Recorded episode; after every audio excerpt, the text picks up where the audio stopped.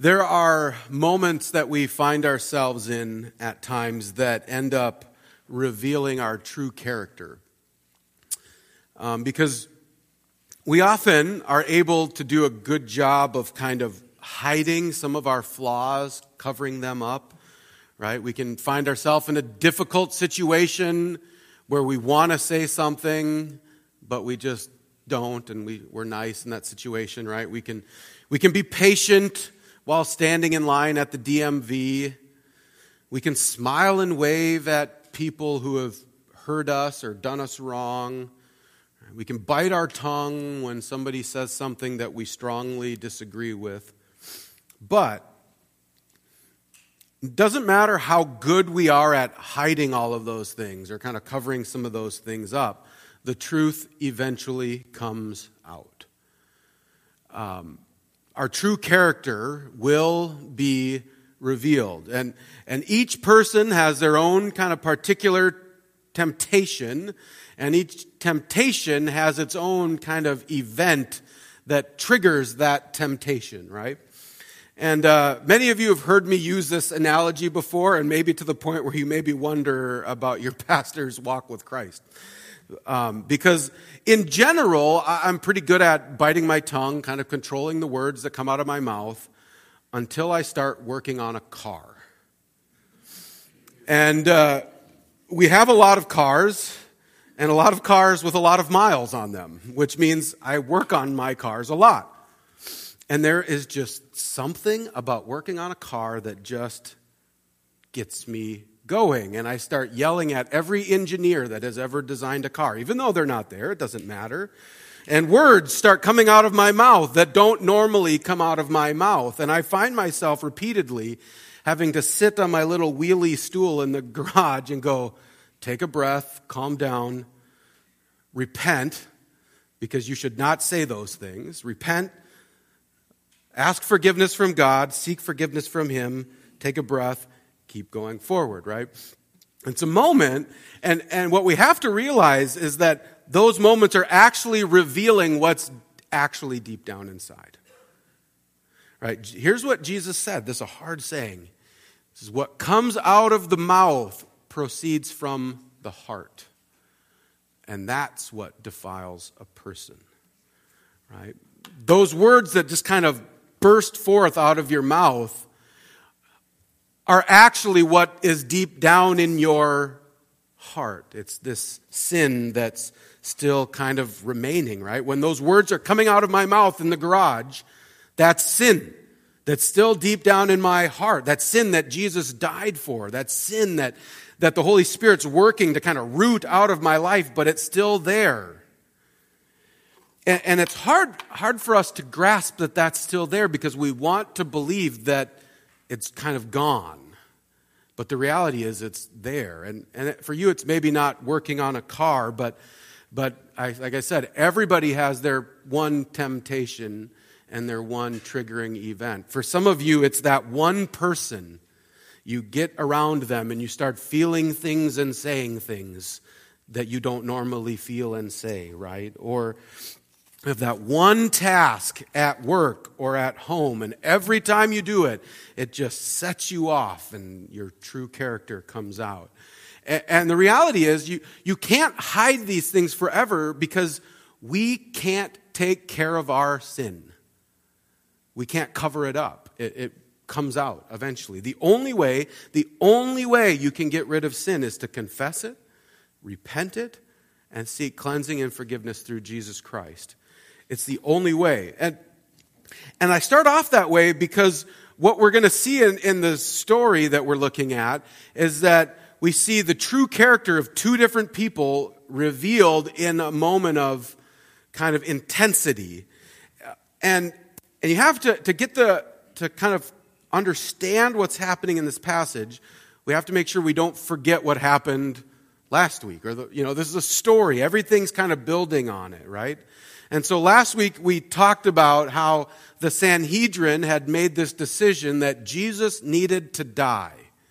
That's what was best for the nation. He was going to die, and they were committed to it, so they were going to put into action whatever they could to kill Jesus. And then as a result, Jesus kind of withdraws from Jerusalem and goes back out into the wilderness. But everybody knows Jesus is coming back to Jerusalem because Jesus always comes to Jerusalem for every single feast. And so that's why we read this. It says, The Passover of the Jews was at hand. It's not happening yet, but it's coming up. The Passover is coming up, and many people went from the country to Jerusalem before the Passover to purify themselves. And they were looking for Jesus and saying to one another as they stood in the temple, What do you think? That he's not going to come to the feast at all? Now, the chief priests and the Pharisees had given orders that if anyone knew where he was, they should let him know, them know, so that they might arrest him. Right? Kind of notice, notice what's happening in Jerusalem. People, people have heard what Jesus did in raising Lazarus from the dead, right? So they want to hear from this guy. And so there's kind of this intrigue. They're walking around the city looking for Jesus, but also, so there's kind of intrigue building there. But on the other hand, the Sanhedrin, which involves the chief priests and the Pharisees, they're carrying out their plan, right? They make this public pronouncement throughout Jerusalem. If you see Jesus, you have to tell us so we can arrest him, right? It's kind of like what they call like a be on the lookout for Jesus. Across, right? The police are saying, hey, be on the lookout for this guy, and if you see him, report to us so we can arrest him. And so, there's kind of this tension, and everybody's wondering, like, Jesus always comes for the feast, but maybe he's not gonna this time because if he does, he's gonna get arrested. And so you have all of that going on in Jerusalem, but then we read the next part that's happening just a few miles outside of Jerusalem in Bethany. That six days before the Passover, Jesus came to Bethany, where Lazarus was, whom Jesus raised from the dead. So they gave a dinner for him there. Martha served, and Lazarus was one of those reclining with him at the table. And, you know, so Jesus comes toward Jerusalem before the Passover, but he doesn't go into Jerusalem yet. He comes in six days before the Passover, which most likely puts this on like a Friday, a Friday night. This is probably a, like their typical Sabbath dinner. And when Jesus comes into town, they, someone holds a Sabbath dinner and invites Jesus in as a special guest. And we don't actually know if this is held. It's in Bethany where Mary and Martha and Lazarus lived, but we don't know if it's at their house actually. And most likely it's not, which is why they clarify that Lazarus was at the dinner as well. So someone's holding this dinner for Jesus. Martha's serving. Lazarus is there. And on, on the one side, it almost seems like there's all of this kind of chaos and turmoil going on in Jerusalem. And just a few miles outside of town, you've got Jesus and Lazarus just kind of chilling, eating supper, having a good meal together. Which is also kind of funny because it just kind of nonchalantly says, like, a guy that's been raised from the dead and the guy that raised him from the dead, they're just hanging out, eating a meal together. And everybody wants to know, like, what did Lazarus have to say about that? And the Bible doesn't tell you, so you don't, you don't need to know. But so on the one hand, it's kind of like no big deal, they're resting, but but there's tension still at this meal because everyone knows what's they don't know exactly what's going to happen, but they know something's going to happen, right? Because the Sanhedrin made this public pronouncement. So people in Bethany would have heard that as well. So Jesus knows the Sanhedrin have decided to kill him. Uh, Mary and Martha and Lazarus, they all have heard the pronouncements from the Sanhedrin. They know that, that they're looking to arrest him. They probably know that they want to kill him. And so, this meal that's leading up to the Passover, everyone has a sense that Jesus is probably not going to be with them much longer his time on earth is coming to an end. And so it starts putting some pressure on everyone at this meal. And I'm going to get into that a little bit more, but, but I just wanted to kind of like take a step out and, and do an aside and say, like, there's kind of two things happening in this passage. One's the main point that I'm going to talk about later on in the sermon, but one of the other just points of this passage is kind of, it's a transitional passage leading us from one stage of Jesus' life and ministry to this final stage of Jesus' life and ministry in Jerusalem. It's kind of shifting gears and kind of transitioning us from what has been happening to what's going to happen in Jerusalem. And it's kind of showing the outworking of some things, but then also setting everything up for what's about to happen in Jerusalem. So we see last week the Sanhedrin had decided they were going to kill him. And then we see them making orders to, to find Jesus so they can arrest him, right? And then that's going to make sense what's going to happen in about a week. We also see the city abuzz, wanting to find Jesus, looking for him, which is going to explain to us why, in a few days, when Jesus goes into Jerusalem, there's a triumphal entry for him while he's welcomed in as a king. They, they, they know what Jesus did with Lazarus, and that buzz is starting to happen there. The whole passage is, we hear the word Passover repeatedly, trying to remind us this is in the context of a Passover where there's a sacrificial lamb. And John said that Jesus is what? The Lamb of God who takes away the sin of the world. And so you've got that in the back of your mind. It repeatedly mentions Lazarus who was raised from the dead to remind us of his resurrection, but maybe get in your mind to think about well, will Jesus be raised from the dead. But one of the really main points in here is to point something out about Judas, who's going to play a significant role in what's going to happen. Because in this passage, Judas' true character comes out in a tense moment. Um, it's, it's something you can imagine that he was trying to kind of hide and kind of cover up. Even in this story, you can see he kind of tries to downplay it. He tries to cover up what's really going on, but it comes out, right? Because he, he watches Mary come in and in his, his mind, she, she wastes all of this oil and ointment over Jesus and, and it just ticks him off. It just triggers him and he just says something that he maybe wouldn't say, right? He, he says, Why is this ointment not sold for 300 denarii and given to the poor, right? The NIV just helps you understand that 300 denarii is a, it's a year's salary, right? So I always like to help us understand how much money that is. So I looked up this week, what's the average salary in the United States? This might encourage you or this might depress you, but it's somewhere in the realm of fifty to sixty thousand dollars is the average salary in the United States right now.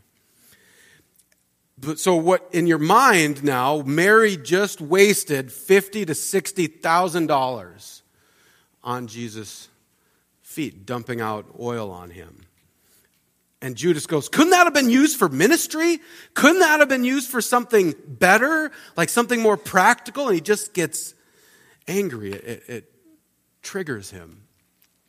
And John kind of gives us a little bit of what's actually going on. He says Judas said this not because he cared about the poor, but because he was a thief. And having charge of the money bag, he used to help himself to what was put into it. Right? And so you see that Judas is still trying to cover up what's actually going on deep inside his heart.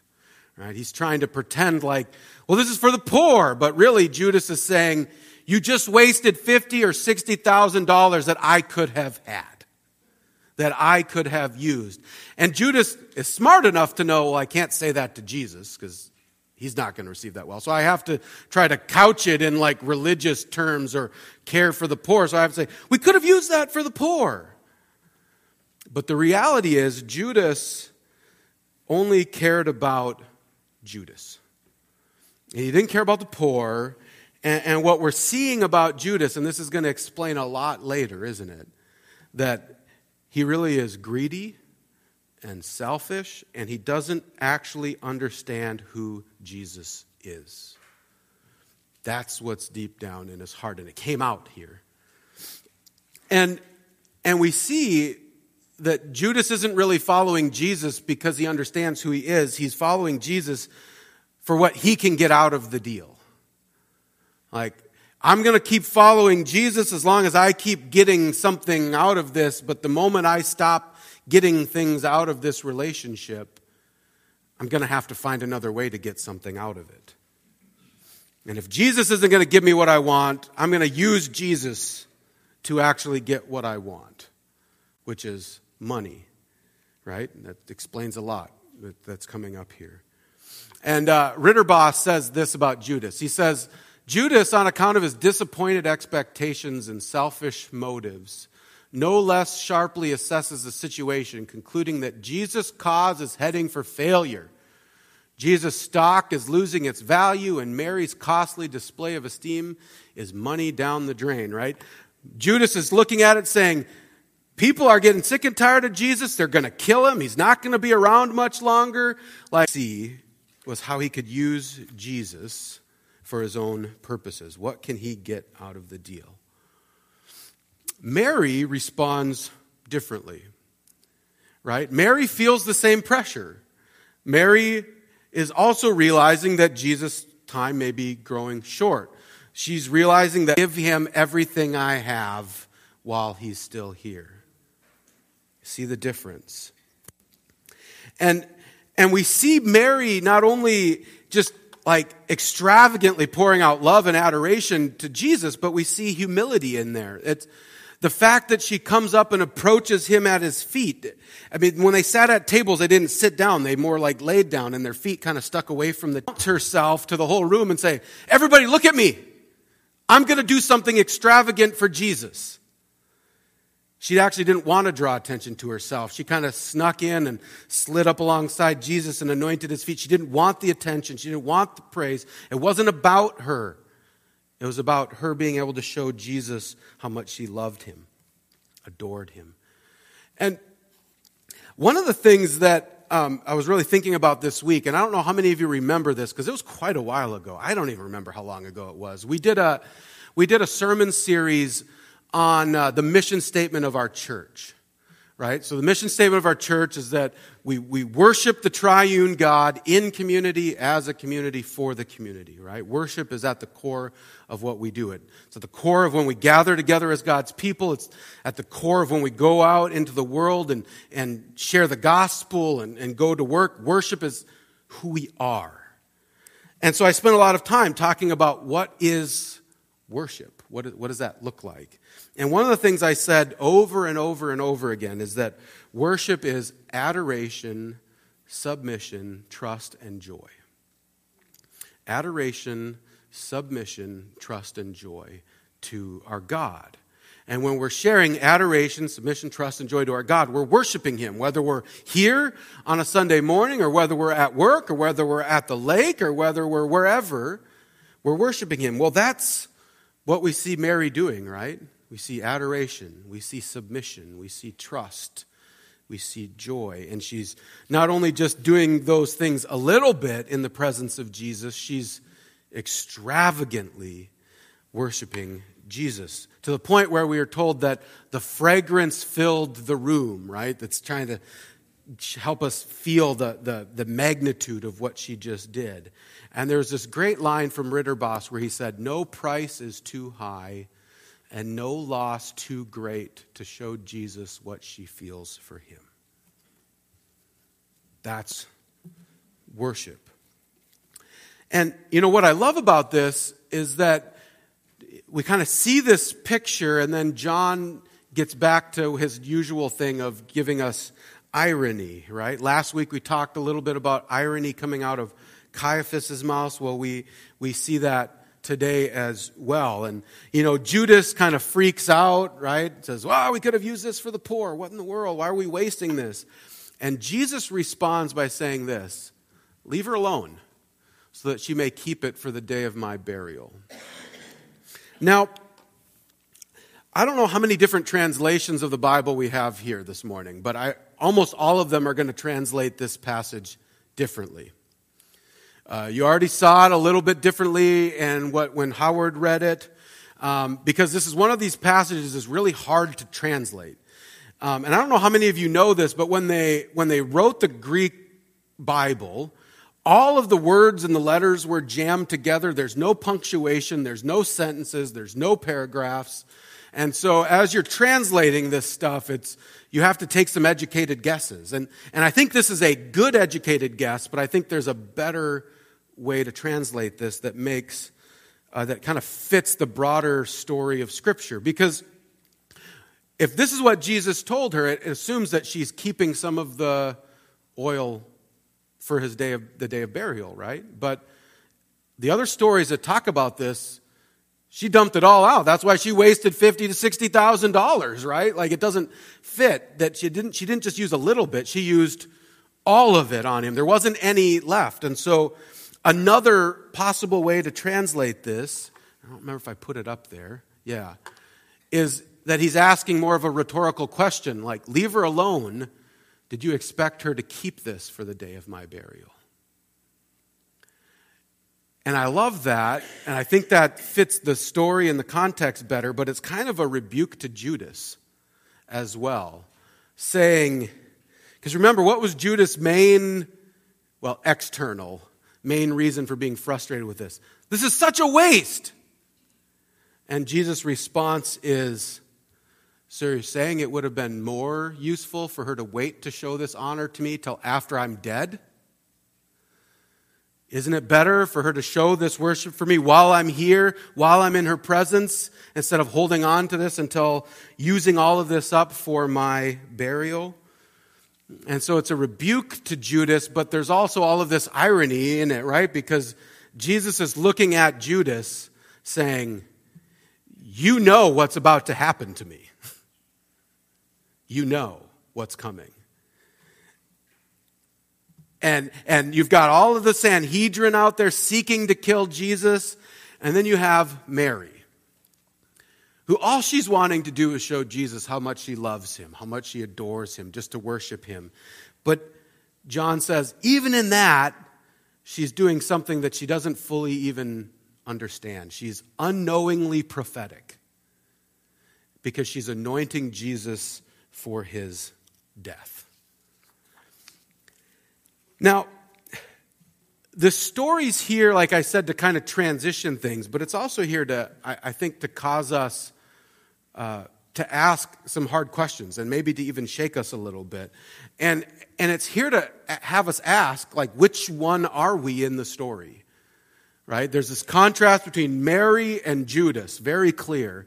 And we're supposed to ask us, like, which one are we and how are we worshiping Jesus?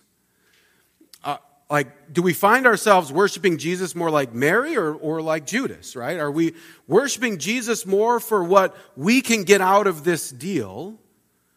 Or are we worshiping Jesus for who he is?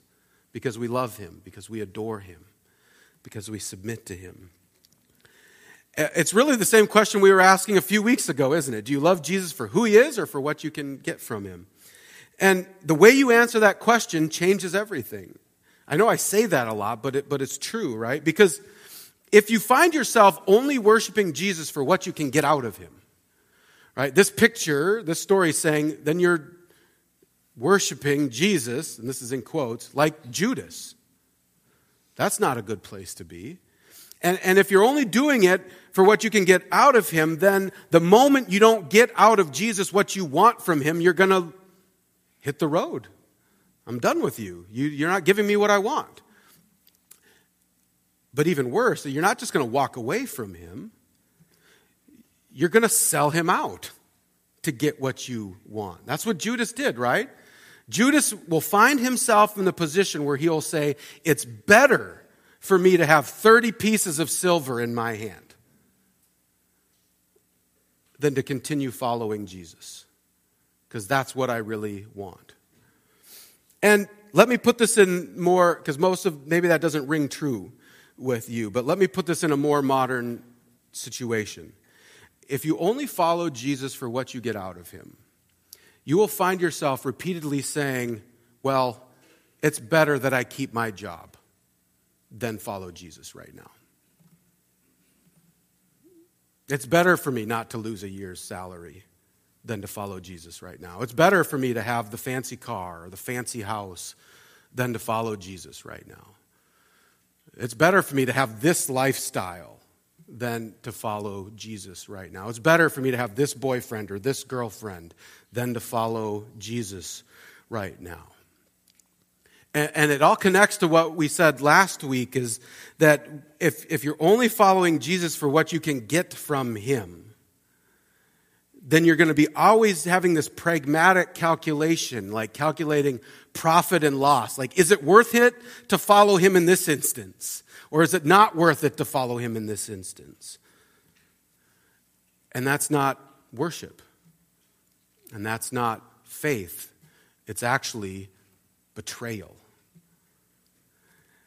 Because true worship, what we're shown in this passage, true worship is worshiping Jesus for who he is. And, and it looks more like Mary, where no price is too high, no loss is too great as we show worship for him.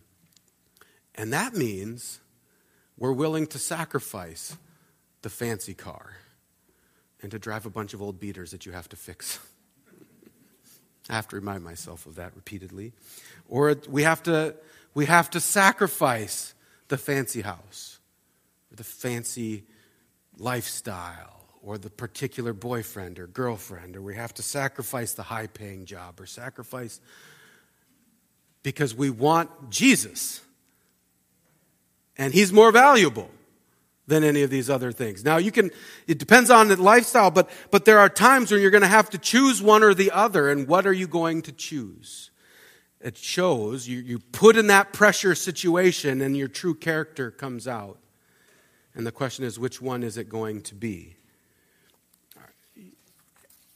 And when we worship Jesus for who he is, we're willing to lay down things and sacrifice things that, that make people wonder what in the world is wrong with you.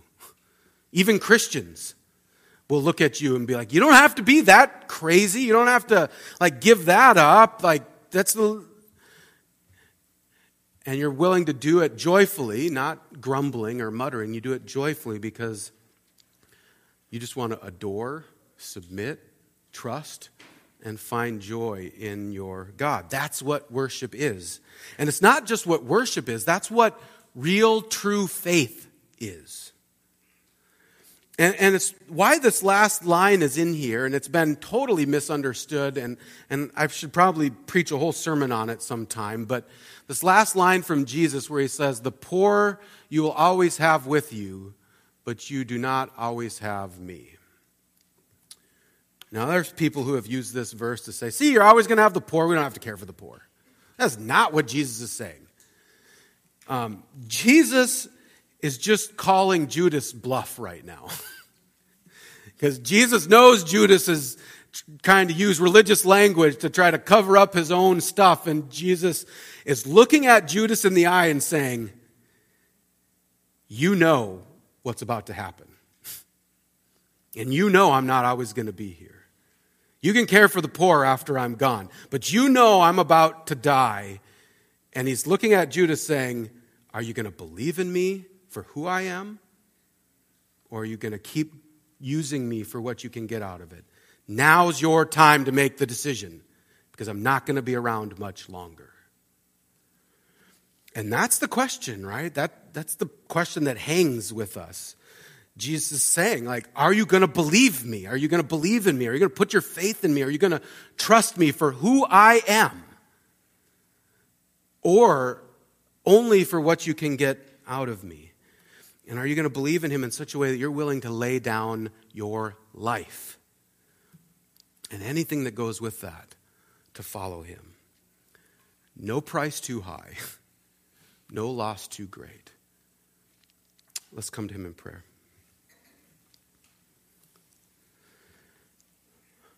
Heavenly Father, we come into your presence uh, recognizing our own weakness and uh, convicted that in our frailty, in our own sinfulness, we do often look to you for what we can get out of you.